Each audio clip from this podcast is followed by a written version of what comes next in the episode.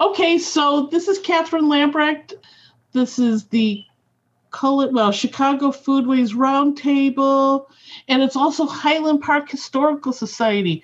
And I believe there's also some people who came via uh, the, the Swedish American Museum in Chicago because I saw we were on your uh, distribution list, which is just a okay. We're thrilled to have you.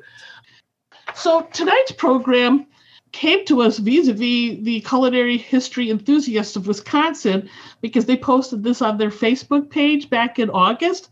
And he did a program on September 1st, of which I could only spend 15 minutes because I had another Zoom event to go to. Who knew? But it was very interesting. And I immediately said, we need to have you.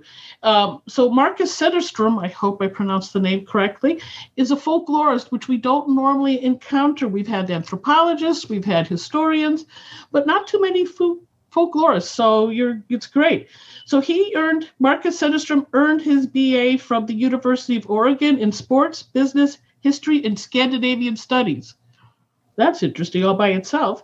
And his MA and PhD in Scandinavian Studies from the University of Wisconsin in Madison. And he works for the Department of German, Nordic, and Slavic Studies as the community curator of the Nordic American folklore for the Sustaining Scandinavian Folk Arts in the Upper Midwest Project. So, wherever you are, you're welcome to join us. Uh, Great, Marcus? thank you so much. Uh, that's a it's a it's a mouthful. All those all those things. Uh, but yeah, you nailed it. Um, also, uh, the first, the very first job I had in Sweden when I moved there after college was actually at the Sports History Museum in Stockholm. So I was able to put a bunch of my my, my three majors from Oregon to use almost immediately, uh, which was kind of cool. But yeah, so I I work at the University of Wisconsin Madison. Um, I'm a folklorist there and do a bunch of work with uh, immigration, with folk art, with um, indigenous communities, actually. Uh, but today, we're going to be talking a little bit about Swedish pancakes and a bunch of other foods. But first, I always like to kind of start with like what what what is folklore? So so folklore is tradition uh, whether it's art or jokes or songs or stories or whatever it might be, uh, that's passed down from one generation to another or circulated between one person and another. So usually this happens orally, um, not always, but, but usually it's orally. Uh, so think about all the things you learned from your parents uh, that you've now taught your children or your friends or your neighbors. That's a form of folklore. So folklorists spend their time asking a ton of questions. We ask questions about communities. Who makes up a community? Uh, what does that community do that makes it unique and special? Uh, what kinds of traditions do these communities have? How do they pass those traditions on? For a lot of Scandinavian communities, trolls, like the ones pictured here, uh, are a big part of their traditions. Um, some of you may even have your own troll stories about uh, from from the U.S. Uh, I heard one not too long ago about a troll here in Stoughton, Wisconsin, uh, who this was probably about 40 years ago when uh, when a guy was talking to was a little bit younger. His grandpa always used to warn him about the troll over by the well. Um, so we can see that maybe those troll stories also played a uh, part in keeping people safe, especially little kids. We also, though, when we're talking about what folklorist does, we ask questions about individuals, not just communities. We ask questions about objects, about art, and about food. So you can think about a, a Norwegian immigrant chest, or rosemalling, or lefse, uh, and then think about the th- people you know who make those things, who create these things. Uh, we sometimes refer to these people as tradition bearers. Um, they're people who have a specific traditional knowledge that's important to who they are, um, and probably important to who you are. So sometimes you can find that information in books. Here in Wisconsin, there's a great one called Wisconsin My Home uh, by Thurine Oleson, uh, which is a fantastic example of finding folklore written down. A lot of times, though, individuals have that knowledge and sh- uh, slowly but surely pass that information on. So that can, of course, take the form of stories. Uh, I still remember some of the nursery rhymes that my um, dad recited to us uh, in Swedish when I was younger. Uh, but I also remember how to celebrate a Swedish Christmas. Uh, for us, it was ham and meatballs and mashed potatoes and green peas on Christmas Eve. Uh, it meant Santa was going to come knocking on the door in the middle of the afternoon or early evening uh, and ask if there were any good children around. We would then lie and say that there were, and we would get uh, presents passed out to us. And the poor, poor dog Daisy May was scared to death. Um, but these these aren't stories that I was told. These are traditions that have been passed on to me that I grew up actively taking part in.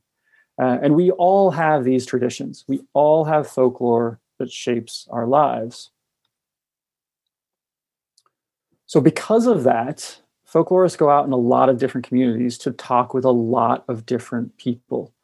Doing so helps us make just a little more sense of the world, um, whether it's how a community comes together, uh, or how people identify themselves, or how immigration shapes our lives for generations, or, for the sake of today's discussion, what food can tell us about our communities.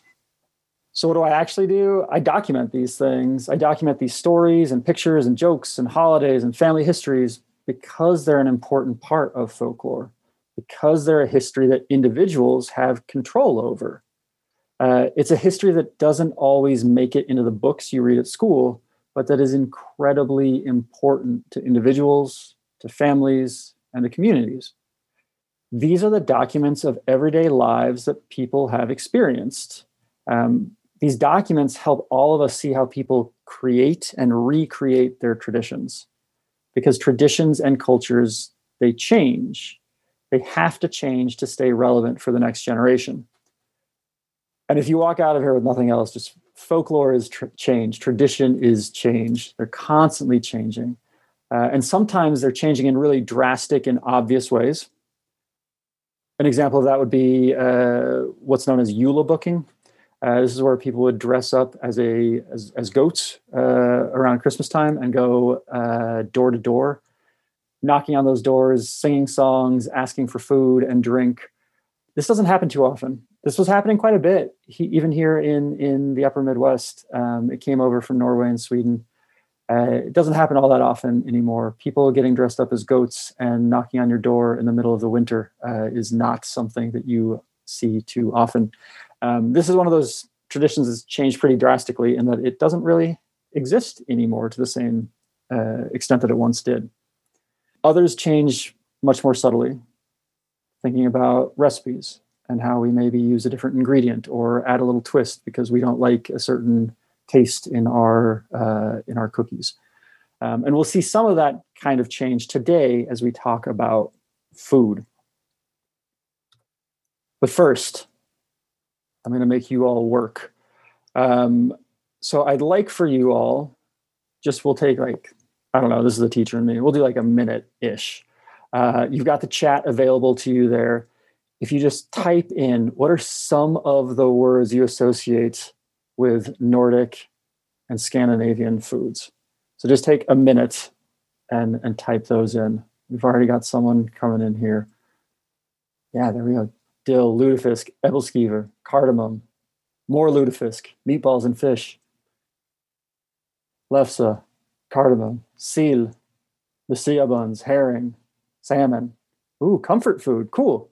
Pancakes, berries, whale, sardines, glögg, potato lefse, beer, open faced sandwiches, bread, lingonberries. Oh, you guys are so quick. Akavit, cinnamon rolls, salted cod, IKEA dining room. Yes uh, boil, boil it till you like it.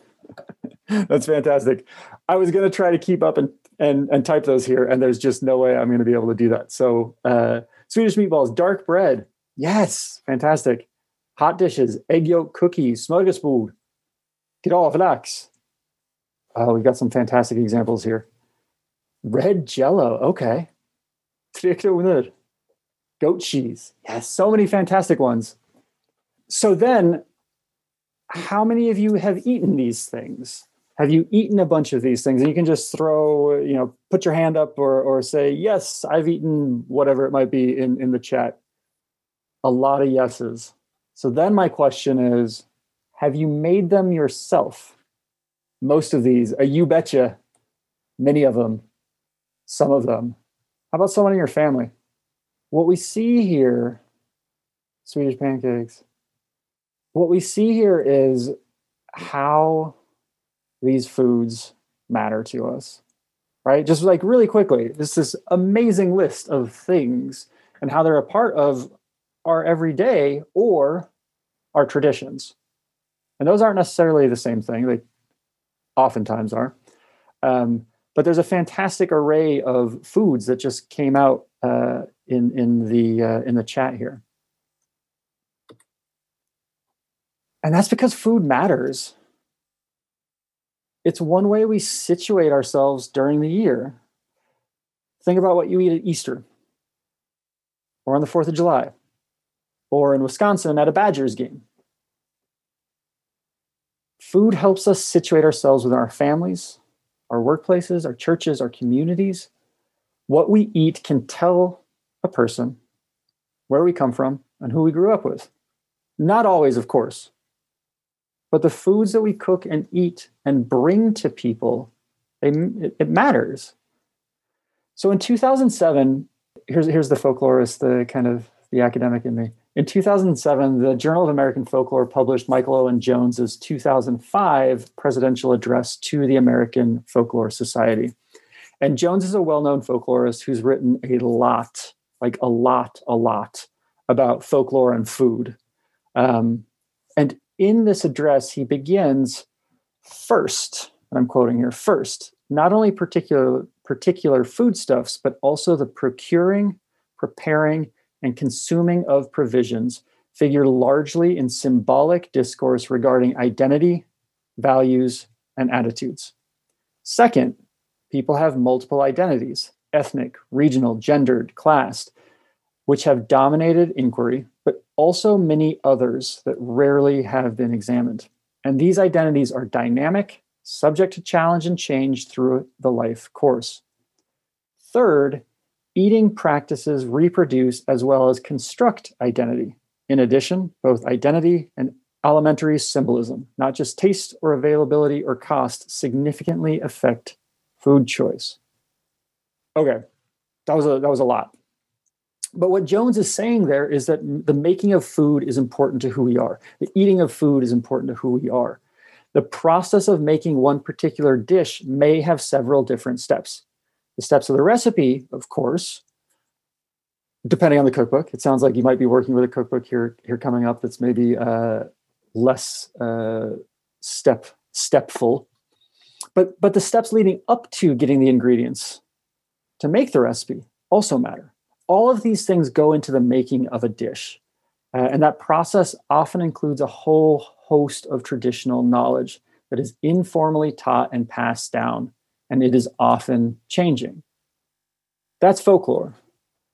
So there are plenty of Nordic foods, some of which you named, uh, that a lot of you are probably familiar with. Uh, there's there's um, there's crayfish, there's uh, caviar. there's reindeer, there's blue blood pudding, there's uh, open faced sandwiches, which someone someone mentioned.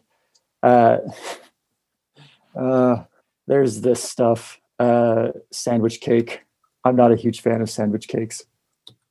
Um, and there's mämmi, which is this molassesy dessert made of water, rye flour, powdered malted rye, seasoned salt, and dried powdered Seville orange zest. Uh, it's kind of, or not kind of, it's quite Finnish. Salt licorice, and so many baked goods that I'm not even going to pretend to name them. But we're talking about Nordic American food and drink today. And the first thing that I want to get across is that Nordic American food is its own thing. We'll see that a bit as we go along here, but it's an important thing to remember uh, because, like I mentioned earlier, tradition is change. So, the foods that I listed that were Nordic, some of them have made their way over here to the United States, and some haven't. And some have changed a bit in how we eat them, or when we eat them, or even why we eat them. Uh, and one thing that didn't pop up a lot of times when I ask people to describe or kind of this word association with Nordic foods, they give me colors like gray or brown.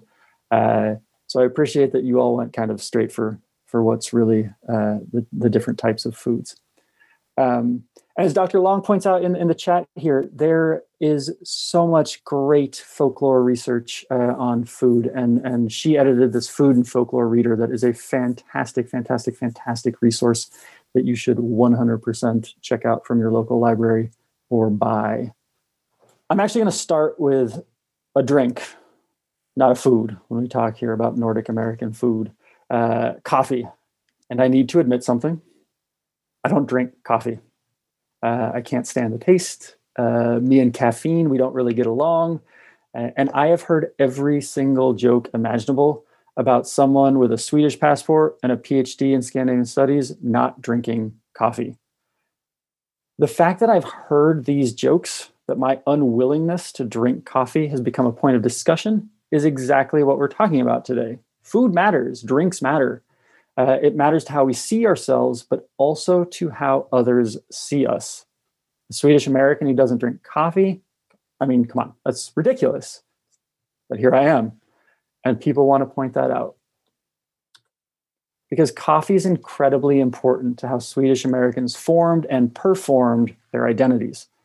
There are a lot of ways to do this, including the coffee pot water towers uh, that we've got one pictured here. Um, coffee themed festivals. There was Kaffefest in Willmar, Minnesota. Uh, coffee themed parties throughout Swedish America. So, right off the bat, we see how a food is presented and consumed, but presented. It's a way to mark to someone, to say to someone, hey, I'm Swedish or Danish or Finnish or Norwegian or whatever it might be. These uh, dapper looking gentlemen here were a part of the Willmar Saucer Drinking Society, uh, which existed from the late 1920s up until about World War II. And a group of Willmarites then opened a new chapter in Minneapolis in the 1930s and then did a reenactment in the 1970s where society members drank coffee from a saucer, right? It's the Saucer Drinking Society. Um, and here we see people consuming the coffee, of course, but doing so as a part of a group and later as part of a performance. Again, we see how this food, this drink in this case, brings people together. And then there are variations of coffee. There's egg coffee. Has anyone had egg coffee? I see a couple heads nodding and a couple yeses there and a couple raised hands. So this recipe, I have not. Again, I'm not a big coffee drinker, uh, so I have not had egg coffee. Um, but this recipe calls for egg to be added and beaten as you boil the water and coffee. So I'm wondering, for those of you who have had egg coffee, does anyone have a different recipe? Not really. There are a lot of different variations of this tradition. Some include the shells, others don't. Uh, but all of them are supposed to make the coffee a little less bitter. So here's where it gets kind of interesting. Remember, we talked about how you bring things over during migration and how things maybe change in the new world. If you go to Sweden and ask about egg coffee, you'll get a lot of confused looks. Uh, that's because traditions are changing. Swedish America is not Sweden, and Sweden is not Swedish America. And plenty of traditions in one place have changed so much as to no longer be recognizable in the other. Egg coffee doesn't really exist in Sweden, but you can find it a decent amount here in Swedish America. And that's because we're constantly adapting how we live our lives. Uh, and if you put an ocean between us in 100 years, things are going to change. So there's a few a few questions there in, in the chat. Does egg coffee taste different it's supposed to. It's supposed to again make it a little bit less bitter, a little smoother. Um, and you strain out the co- uh, uh, strain out the coffee. Uh, you strain out the egg uh, to uh, in, in, most recipes here. When we do this, right? When we keep eating, drinking egg coffee, for example, we're holding on to certain things that help us show who we are. They help us identify ourselves. Uh, and plenty of people like coffee, of course. But when we start coupling our love for coffee with our Scandinavian heritage, we're doing more than just enjoying our coffee. We're saying we belong to something bigger. We belong to a community. We're claiming our identity. I am Swedish, and I am Swedish because I eat Swedish pancakes and drink Swedish egg coffee. All right. Now we're on to lutefisk. Every single day brings us closer to lutefisk season. So lut uh, means lie, L Y E, and fisk means fish. So we have lie fish, literally. Uh, and I always joke that the people who say they like it are lying. Uh, so we started off here. I've started off here with two Nordic American foods that I'm not a really a big fan of, um, but lutefisk is a really important one uh, in the Midwest and in, in the Upper Midwest. Uh, this picture's not as great as I'd hoped. That's okay. Uh, you get the, you get the sense of the white gelatinous uh, fish that is lutefisk, and people eat this a lot.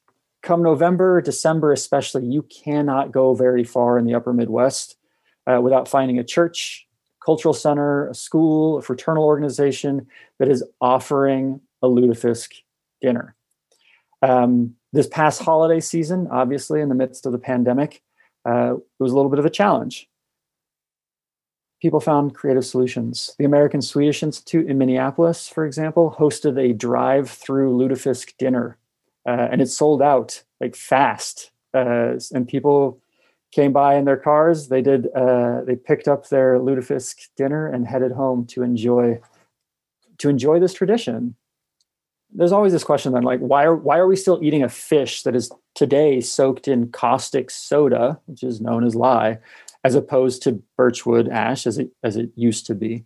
Um, surely it's not just the taste, right? Uh, it's something that has become a ritual, a tradition. It's almost sacred not necessarily in a religious way, but sacred in a familial way, in which we associate lutefisk with the holidays, or with friends, or with family, or with traditions, or with our heritage, our Swedishness, our Norwegianness. Part of the appeal might be that it's kind of weird, it's kind of different, it's kind of special. Um, and these things lead to a lot of humorous jokes and even songs so we're going to give this a shot here and play. This is an old, old, old recording, uh, so it's not the greatest quality, but we're going to play a, a, chunk of this song here, "O Lutefisk," because to be perfectly honest, I think it's kind of entertaining, uh, and it's a it's a reminder again of how food can take many different forms um, and bring us together in, in in community. If this is a problem, uh, if you can't hear, you should be able to hear, but it's you never know. Uh, let me know in the in the chat, and we'll see what we can do to figure it out.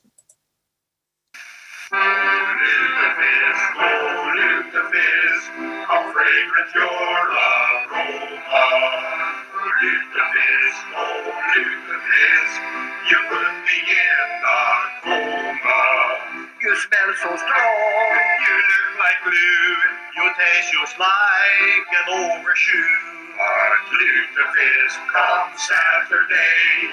I think I'll eat you anyway. Oh, lutefisk, oh, lutefisk. I put you by the doorway. I wanted you to ripen up just like they do in Norway. A dog came by and sprinkled you. I hit him with an army shoe. Lutefisk now, I suppose. I'll eat you as I hold my nose. Oh, lutefisk, oh, lutefisk. Now everyone discovers that lutefisk and let's mix Norwegian better lovers. Now all the world can have a ball. You're better than that year at all. Lutefisk with brennevin. You make me feel like Errol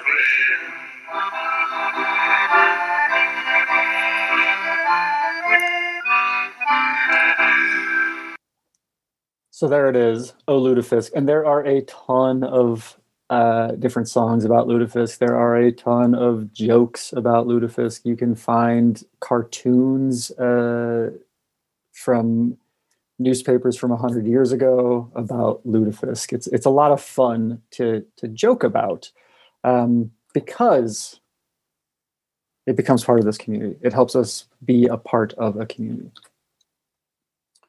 So today, lutefisk is probably more common in the US than it is in the Nordic countries. Um, there's a there's a fun little article uh, from Smithsonian Magazine a few years ago now um, that quotes a bunch of Norwegian food scholars who looked at this and uh, found that the United States out-eats the Nordic countries per capita um, when it comes to when it comes to lutefisk. Uh, so so again, here we see how a tradition has changed in in the, the Nordic countries, for example. Um, what was once quite common there is much less so today. Uh, instead, it's quite common in the Nordic diaspora. So lutefisk becomes this way to signal again who we are and where we came from.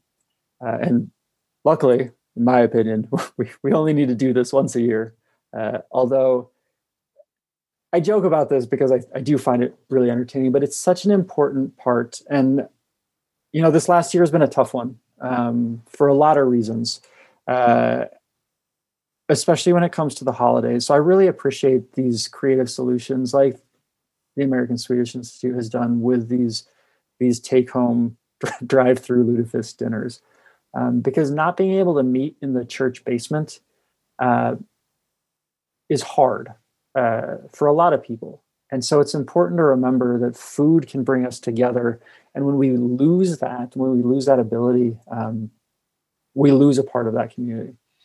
Uh, so I'm hopeful as we move toward the summer and um, this pandemic gets a little bit more under control, we can take advantage of these things. So when you see that lutefisk dinner, even if you're like me and maybe not a huge fan of the lutefisk, um, try to go, try to check out your local church basement and, and um, support support these traditions. Now, though, to the title of the talk, kind of pancakes, uh, and we're also going to be talking about pea soup. Uh, which might seem like a strange combination, uh, but it's delicious. We're going to start with pancakes. Uh, pancakes in Sweden were considered really quite fancy back in the 1800s. You needed a pan, and it's called a cake. Uh, there were eggs involved. Uh, this was nothing you just kind of threw together for a breakfast to start your day. It was mostly eaten as a dessert. and in fact, in Sweden, still today, pancakes are for dessert, which makes sense, really. I mean, fancy sweet things often are desserts. Here in the US, that tradition differs a little bit. Um, and I, lo- I love this article so much, so much, uh, because it spells out exactly what is happening in that very first paragraph. Swedes in Sweden don't have pancakes for breakfast, but Swedes in America do. So, to have a Swedish breakfast for Swedish Americans, we find that the best and safest bet is to take the best of both worlds. This is the best of both worlds. Back to that, that church basement, you might find yourself in a church basement eating Swedish pancakes with maple syrup, which would be an uncommon uh, topping in Sweden, next to a spoonful of lingonberries, which is a more common topping in Sweden, next to some bacon, which is a less common side for pancakes in Sweden and this sounds delicious to me, uh, and I'm glad that most of you said you'd already eaten dinner. Um, and it is very, very Swedish American. And what we see happening here are the traditions that we carry with us melding with traditions in our new home. We're taking something that we recognize in both cultures. Pancakes exist in Sweden and pancakes exist in the United States uh, and making them fit the context of our new community. That is to say, as that article explained, because in the US, pancakes are eaten for breakfast, and because in Sweden, pancakes exist in a slightly different form, they're much thinner, as we see here, um, and are eaten at a different time, we're changing the tradition that is eating pancakes. It makes sense that we would begin eating them in the morning here in the US we're taking an immigrant tradition and placing it in an American context. Uh, we do this with all sorts of things as we figure out ways to kind of maintain our cultural traditions and cultural heritage, while at the same time changing them slightly to fit our new everyday experiences. Remember at the beginning, I said tradition is change, right? This is when this is coming. We see these traditions and they're changing to stay relevant. So, yeah, in Sweden, you're probably not going to find too many people who eat pancakes for breakfast but you'll find some who eat them for dinner and plenty who eat them for lunch, especially on Thursdays, uh, which I think someone mentioned here in the chat. Um, so Thursdays at lunchtime is a very, very specific time and day to eat pancakes. But this happens throughout Sweden. You can't walk too far on a Thursday without seeing a restaurant advertising Dagens lunch, the lunch of the day, just pea soup and pancakes. So usually there's a bit of ham in the pea soup, and usually there's a dollop of coarse grain mustard to go with it. And we see that here in the image, the, the mustard up at the top right. Uh, we see a little bit of ham in, in there. And we also see the left some knäckebröd with, with some butter and cheese. Uh, and that's followed then by our pancakes. So how did this happen? Why do Swedes and some Finns eat pea soup with pancakes on Thursday at lunch. Elaine asked asked the question in the chat, like why, why Thursday? Depending on which source you read, uh, and there are lots of them. There are plenty online. There are plenty in print. We don't we don't know. there are, there are a lot of potential reasons. There are a lot of potential reasons. It might be that when Sweden was Catholic and needed to get some meat in you before Friday, they decided let's get some of that ham into the pea soup. Maybe, but maybe not. Maybe because toward the end of the week, the restaurants were trying to get rid of food stores. Uh, so you just take the kind of end of the ham, the leftover ham, uh, chop it up a little bit into small chunks, throw that in. Um, maybe it was the military, since in both Sweden and Finland, the military has long served this on Thursdays. Chances are, based on a very long history, uh, that the pea soup happening on Thursday is a Catholic remnant in Lutheran Sweden. Again, we don't really, we don't really know, um, but based on a lot of uh, historical research, food historical research, this is probably the best bet. As Michael asked in the chat, where do the pancakes come in? Why are there pancakes on Thursday? Good question.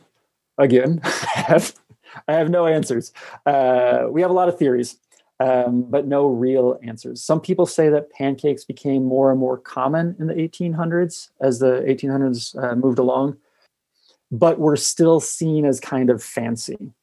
So adding them to a relatively simple and easy meal like pea soup made for a slightly fancier meal.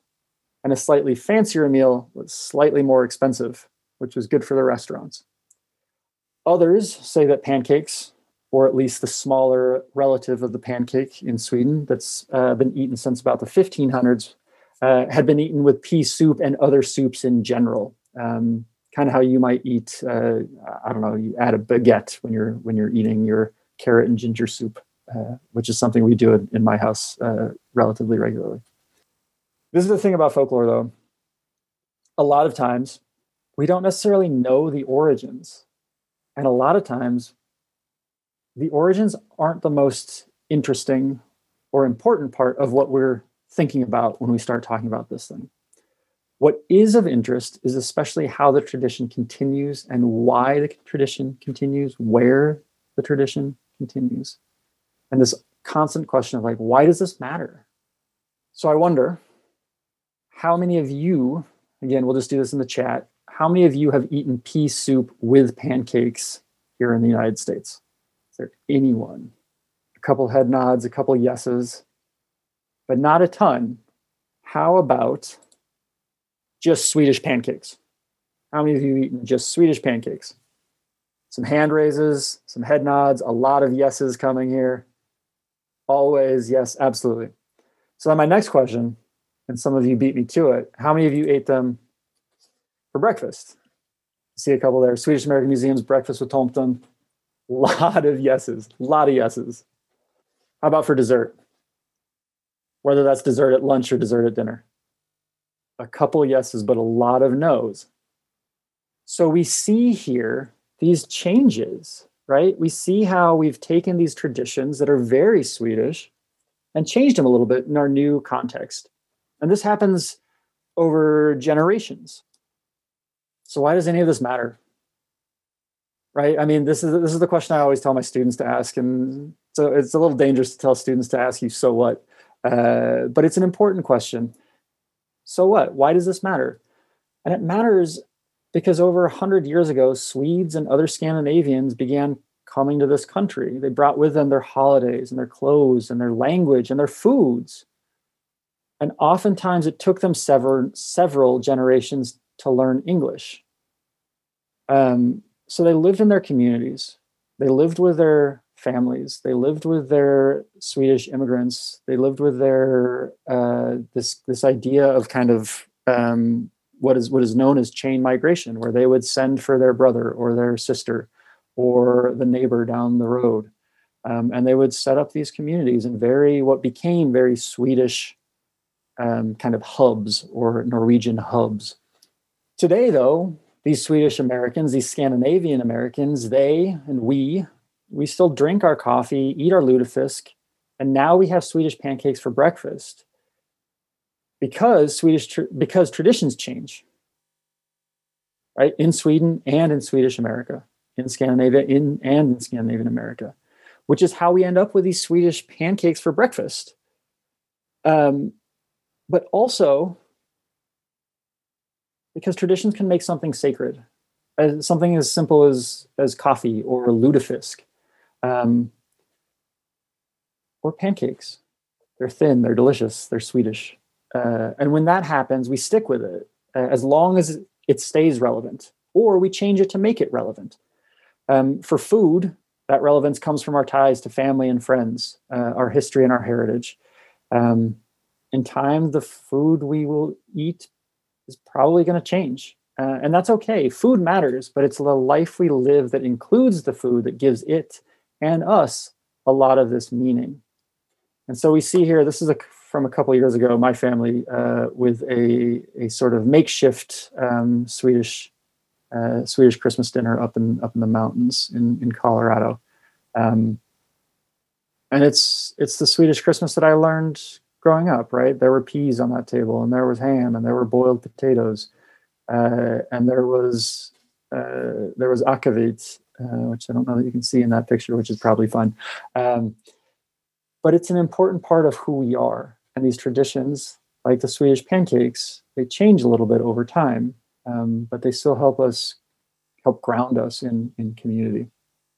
So with that, I'm going to open it up to questions. I see there's a few already in the chat, so I will get to those. I love this picture, by the way. This is this is uh, Pippi Longstocking um, try, trying to make trying to make pancakes. This is what it looks like when I try to make pancakes.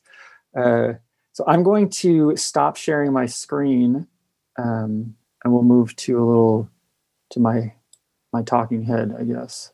And there we have it. So there's a few questions. Uh, let me let me try to get to some of these. And there's some comments here that are also, I think, really great. So so Elaine wrote, um, my husband says his grandma used to speak Norwenglish, and this is this is fantastic, right? We can talk so much about the uh, the the language aspect of immigration and Scandinavians coming. Um, there's Swinglish, there's Finli, uh, Finglish, um, a lot of different variants. Bill here writes, we couldn't find Swedish pancakes in any restaurant. We're told yellow pea soup and Swedish pancakes were for children. Oh, I 100% disagree. I ate, when I was working there a few years ago, my buddies and I at the, I, I worked for a diaper company, uh, sold ecological diapers. Um, anyway, uh, just about every Thursday we would, we would head out uh, and grab our pea soup and pancakes uh, for lunch and come back very full and really quite tired. Anna Christine, my parents came in the 20s, so we ate the food that was popular then and still do. And this is, I think, a really important aspect too. A lot of times uh, when we talk about immigration, we get stuck on this kind of idea of the generations. So the first generation uh, retains things. The second generation rejects these traditions, and the third revives them. Um, it's not the best way of looking at tradition. Uh, it's it's a lot better to think about when did people come over, what was going on in in, in the world, in the country, uh, and how have those traditions then been cemented. What about fika? Fika. So fika is ubiquitous in in Sweden it's basically coffee and coffee and cakes time. Uh, usually right around ten o'clock uh, in the morning, and then again at two, three in the afternoon. Uh, and offices will literally shut down to make this happen at work. Uh, universities will literally shut down to make this happen uh, on campus. So fika is actually a uh, the the word itself comes from this kind of weird slang for coffee uh, that was popular. Um, this this type of slang that was popular back in, in the early 1900s, I believe it was. Um, it's become uh, really an institution. We see it here now in the United States. There are little cafes and restaurants named fika um, throughout the country. Uh, it's an important part of the Swedish food tradition some comments about crepes. Yeah, uh, crepes a dessert. Uh, and then, yeah, so why do I pronounce it lutefisk? Lutefisk is very much the upper Midwestern way of saying this. So lutefisk is uh, also the spelling that way is the Norwegian spelling. In Swedish, it's lutfisk, um, L-U-T-F-I-S-K. I don't know. I've been in the upper Midwest for a while now, so this is this is what you get. Oh, here's a good question that I do not have an answer for. Why is cardamom so popular throughout Scandinavia? I have no idea, but I love cardamom buns. Uh, I think I prefer them to to the classic Swedish cinnamon cinnamon bun. Are there many nation specific foods in Scandinavia, kind of loosely defined? For example, something common in Sweden but rarely seen in Finland. Flygande Jakob is a 100% excellent example of this uh, from Peter here. Um, Flygande Jakob uh, is a very, very much a creation of the 1970s. It is, let me see if I can get this right off the top of my head. It is uh, cream, it is chicken, it is uh, bananas. I don't know what else is in a Flygande Jakob. Chili sauce. Uh, super weird, super weird. It's also surprisingly delicious. It was invented by a man named Jakob, uh, who entered a competition uh, for, for a food magazine in, in Sweden for foods that were kind of easy to cook and, and good for kids. If I remember correctly, he worked at an airport. Uh, and so we get the Flygande Jakob, the flying Jacob. But yeah, there are these foods that are that are, that are specific to the different nations in Sweden, uh, in Sweden and Scandinavia. Um, you get uh, the fermented shark in Iceland, for example. Um, you get that kind of molassesy uh, dessert like food that I mentioned from from Finland. Um, Mämmi is what it's called. Uh, and then you get these variants, and I think this is an important thing to remember. Also, uh, we've got a graduate um, student here at the University of Wisconsin, Madison Mirva Johnson, who's doing just fantastic work. She's a folklorist and a linguist, um, she does a lot of work with Finnish Americans up in Oulu, Wisconsin, and just posted a uh, a really wonderful short little video um, that she put together and a, a blog post about uh, a woman's cardamom bread, which in Finnish is known as pulla. Um, and in uh, this this woman Gloria Johnson has has Swedish heritage, but lives in Oulu, which is a very very very Finnish American um, area, and so so Gloria makes what she calls kind of cardamom bread or pulla with a Swedish twist, um, and it's a really fun. Uh, I'm going to drop this link in the chat, and you all can check that out because I think um, Mirva's work is wonderful and it deserves to be recognized as such. So, so the that was a long, winding answer to the question that yes, there are a ton of these different types of things, and there are there are plenty of of variants as well. American food time capsules, yeah. Host of a new Scandinavian cooking was was in the U.S. He kept hearing about potato sausage when he returned. It was an old recipe from a period of food deprivation. It's not been eaten in Scandinavia for years. We get a lot of these things, right? Um, these things that kind of uh, remind us of where we came from, who we are, Um, and uh, it's it's a way again of kind of showing that that heritage and identity. Scandinavia now boasts some world famous restaurants. Is that having an impact on ethnic Scandinavian food in the United States? Um, that's a fantastic question. And to be honest, I haven't yet seen that happening. Uh, I would not be surprised if it if we do start seeing it happen, um, but it hasn't quite taken root. I'm excited to see that happen because I think it will. Because I think a lot of this like new Nordic right is is kind of a back to the back to the land uh, movement. It started with a, a Danish um, a, a, a, group of mostly Danish chefs uh, who wrote a manifesto. Uh, the Danes enjoy writing manifestos for some reason. They did it with film as well. Um, but New Nordic is all about kind of going hyper hyper local uh, and thinking about how you can use this food. Um, uh, that that you that's that's right in your backyard essentially. Um, and so I would not be surprised at all to see that kind of taking hold in different ways here in in Nordic America, um, but I haven't seen it yet. What's the difference between Swedish pancakes and what we call crepes? That has to do. I'm going to probably mess this up, but I believe it's a different type of flour um, that gets used for for crepes or crepes um, than than we use with Swedish um, Swedish pancakes. Does the role of food in Scandinavian community in the Scandinavian community distinguish itself from the role of food in other communities? This is always one of those like annoying answers, but yes and no. Uh, right, the, the way the way that food um, is important in different communities will differ based on that community. Uh, but I don't know that there's anything particularly special about the, the Scandinavian relationship to food. Um, that that we wouldn't see in, in other communities. Again, when, when we think about the, the importance of food uh, and foodways, uh, we can look at how it brings um, families together. We can look at how it's eaten at certain times of year. We can look at um, the the place. Uh, we can think about the recipes. We can think about the jokes that emerge from it. Uh, all of these things happen in, in a variety of, of communities. Um, you mentioned in, in, the chat here the Jewish community. I mean, just a wealth of wonderful traditions, uh, food traditions in, in the Jewish community. Um, some fantastic ones in, in the Italian American community. I mean, you can just go down the list, right? Food is a really wonderful way to think through and about immigration.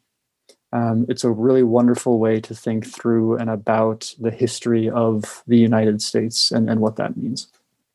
Uh, what about uh, Temptations, Jansson's Frestelse? Uh, this is another one that is often eaten at um, at Christmas. It's a it's a quite Swedish example. Uh, to go back to this question, are there kind of nation specific ones? Fermented shark is awful tasting. Uh, I mean, it's so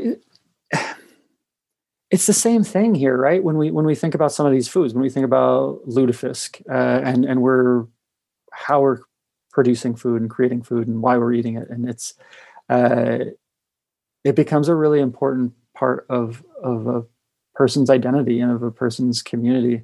Um, I was in Iceland a few years ago uh, with my with my brothers, um, and my brother has a has a buddy who lives there. Um, and one of the things that we just had to try that he just wanted to have us taste was this fermented shark because it was this kind of rite of passage, uh, but also an important part of of who they are as as Icelanders. Is Iceland considered a Scandinavian country? Uh, it depends on where you are. Um, generally speaking, Iceland would be considered a Nordic country. Scandinavia is often in in in in Europe Scandinavia is generally defined as Sweden, Norway, and Denmark. Uh, and the Nordic countries then are Sweden, Denmark, Norway, Finland, Iceland, Greenland. Um, and so we get this kind of extra uh, layer there. Some discussion about reindeer, which is delicious. Whale uh, in some countries is still served. There's obviously a lot of uh, environmental issues when it comes to that. Um, Iceland uh, for example, still has a whale hunt. Um, they, I believe, only hunt the minke whale, which is sometimes referred to as the stinky minky because it's uh, got a very distinct odor when it's out in the wild. Um, it is not, if I'm remembering my my whale knowledge correctly, it is not an endangered or even threatened species. Um, but there's a lot, obviously, that goes on with with that. What else we got here? Knocking for candy on Christmas Eve. That sounds super interesting and not something I've necessarily heard of. I wonder if that is related to this kind of tradition of julebukking, um, where yeah, the kids when the kids would do it, they would try to get candy and, and baked goods, and adults would try to get uh, drinks that were maybe a little bit stronger, uh, all the while playing playing some music and singing. Some great, yeah. I mean, there's just some some great uh, great examples here about potatisskål of potato uh, potato sausage. Um, uh, Noma has Noma had a positive impact on Danish cuisine? Um, yeah, I mean, I think that's a really interesting question, and and that brings a lot of interesting so Noma Noma is a uh, super fancy restaurant. Uh, one of the uh, best restaurants in the world, pretty regularly. It's in Copenhagen.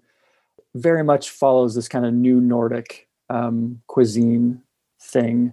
Uh, it's also incredibly expensive and incredibly exclusive and so it brings up these really interesting and tough discussions about what uh, we talk about when we talk about kind of Nordic cuisine and this new Nordic cuisine that's supposed to be like getting back to the land, uh, making do with with the foods that you have, making delicious foods with with the with what you have. How does that work when it's so exclusive that only the uh, very rich have access to it? What does that mean? Um, so so I don't know. I mean, I think I think Noma uh, and and the new Nordic uh, cuisine movement probably has a pretty has had a really pretty positive effect, definitely worldwide on Scandinavian cuisine. A lot of people are not thinking about Scandinavian cuisine just as like gray potatoes, which is which is a good thing because it's so much more than that. Um, but it does it, it's a tricky question for sure. Um, there's the IKEA, absolutely uh, IKEA in, in Schaumburg for Swedish food. Oh, the tradition of the princess cake. I have to be perfectly honest. I don't actually know the history of the princess cake, princess torta, which is really terrible because it is one of my favorite baked goods uh, in the entire world. Um, it's this beautiful uh, domed cake that's just filled with cream and marzipan, uh, and um, it's got this this beautiful uh, green um, color on the outside, often with a little pink rose on top. Uh, I think they tried to make it in in the Great British Baking Show uh, a while back. Uh, Bruna are they Swedish or Swedish American? They are both uh, for sure. Um, I have to be honest, this is one of those things that I came across more in Swedish America. I was talking to my dad about it uh, because we never had Bruna bönor growing up, um, brown beans growing up uh, for Christmas and he was shocked that I didn't know what it was, and I think a little embarrassed um, because it was something that he very much grew up with uh, every single Christmas. So this is uh, definitely uh, a both Swedish and Swedish American. Oh, how do you define a Swedish pancake? Uh, so Swedish pancakes are, as you saw in a lot of those pictures, right? These really kind of um, thin uh, light, uh, relatively big in terms of kind of circumference. I guess if I remember my my trigonometry or whatever correctly. Um, they're they're super super fluffy uh, in that kind of like very thin way. You get this um, modeling almost uh, with uh, with the butter. Um, I don't know. I mean, I think that's probably how I would describe them, right? How I would define them. Uh, a lot of egg, a lot of butter. Yeah, that's probably that's probably how I would define them. Uh, they're really beautiful. They're at least for me, surprisingly, or maybe not surprisingly, very difficult to make. Very very difficult to make. Um, and uh, then you do have you do have these smaller ones. Remember, I, I spoke uh, when we were talking about the kind of the why are we eating pancakes on Thursdays, um, that there are pancakes from way back when in the 1500s. Um, these are known often as plattar. They're they're smaller uh, and a little bit thicker. Um, that are usually made. Actually, I see. There we go. Yeah, uh, Anna Christine here has has written that. Uh, small ones made in a special special pan uh, are these plattar. So there are kind of differences also when we talk about Swedish pancakes. There are different types of pancakes that are made in Sweden. Um, so also also something important. Yeah, and, and Dr. Long here speaks to this really. Noma seems to have had a huge impact on the perception of Scandinavian food, that it's a refined cuisine and not just traditional dishes made by grandmothers. That's a really important thing when we talk about Scandinavian food, right? Like I said earlier, usually when I ask people, like, what do you think about when you think about Nordic food? Like, uh, it's white, it's gray, it's, you know, gravy and potatoes and cod, um, all of which are delicious, uh, by the way, um, but not often thought of as refined or fancy or or whatever it might be. And Noma and the New Nordic cuisine has really taken that to a different level um, and gotten people thinking about like what does it mean to to be eating Nordic food, Scandinavian food. I so someone's asking here about the Escalade Festival. I am not familiar with that festival. I'm afraid. Uh, I'm gonna. So I so I cannot uh, uh, speak about that. I'm afraid. Um, I think. Yeah. Not sure. I'm sorry. We've got something here. Malort. Yep. Malort. I actually don't know how to pronounce that, uh, which is a little embarrassing, but it's very much a Chicago invention um, that that plays its plays up its kind of Scandinavian roots, but very much a Chicago invention. I think I I think I got most of the questions. There was someone that asked earlier about Garrison Keillor and and folklore. Um, Garrison Keillor is a super interesting character when it comes to kind of Nordic American folklore because he's an institution, right? Uh, for for better or worse, um, he's an institution.